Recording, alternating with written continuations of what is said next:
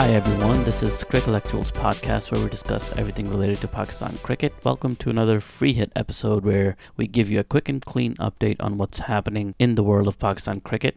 And it seems this past week, the best thing that could have happened to Pakistan cricket has indeed happened. I'm of course talking about the mother of all games, India versus Pakistan.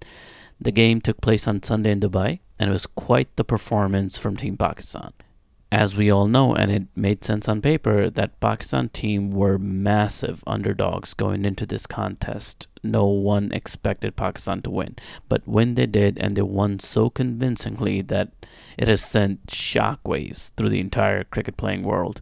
It was a thumping victory. It was an historic event, and it was a record setting performance from the Pakistani opening batters. Pakistan won the toss and they put India into bat. Team India set a target of 152 runs for Pakistan. Shaheen produced some magical stuff from the word go and got the three biggies out. He got KL Rahul, Rohit Sharma, and later on the captain Virat Kohli who played a beautiful innings, by the way. Pant and Kohli tried to stabilize the Indian innings and set a respectable total, but it just was not India's day. Pakistan came out to bat with Babar and Rizwan, and it turned out that's all they really needed. No one else even bothered to put on the pads. The Indian bowlers did not get a single Pakistani batter out, and Pakistan won by 10 wickets. It was unbelievable, unheard of performance.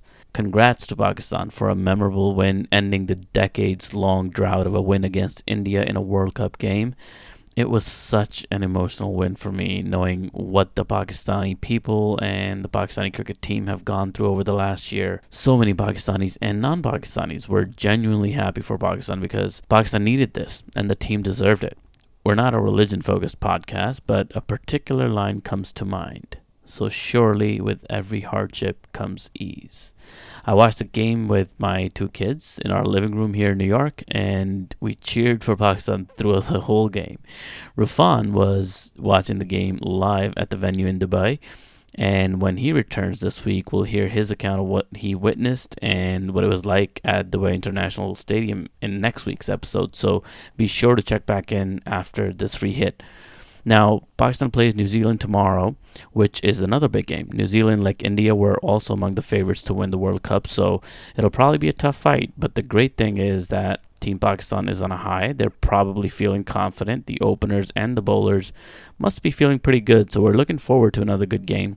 That's it for this free hit. We'll share more detailed thoughts and analysis on the India Pakistan game and the New Zealand Pakistan game in the next full episode.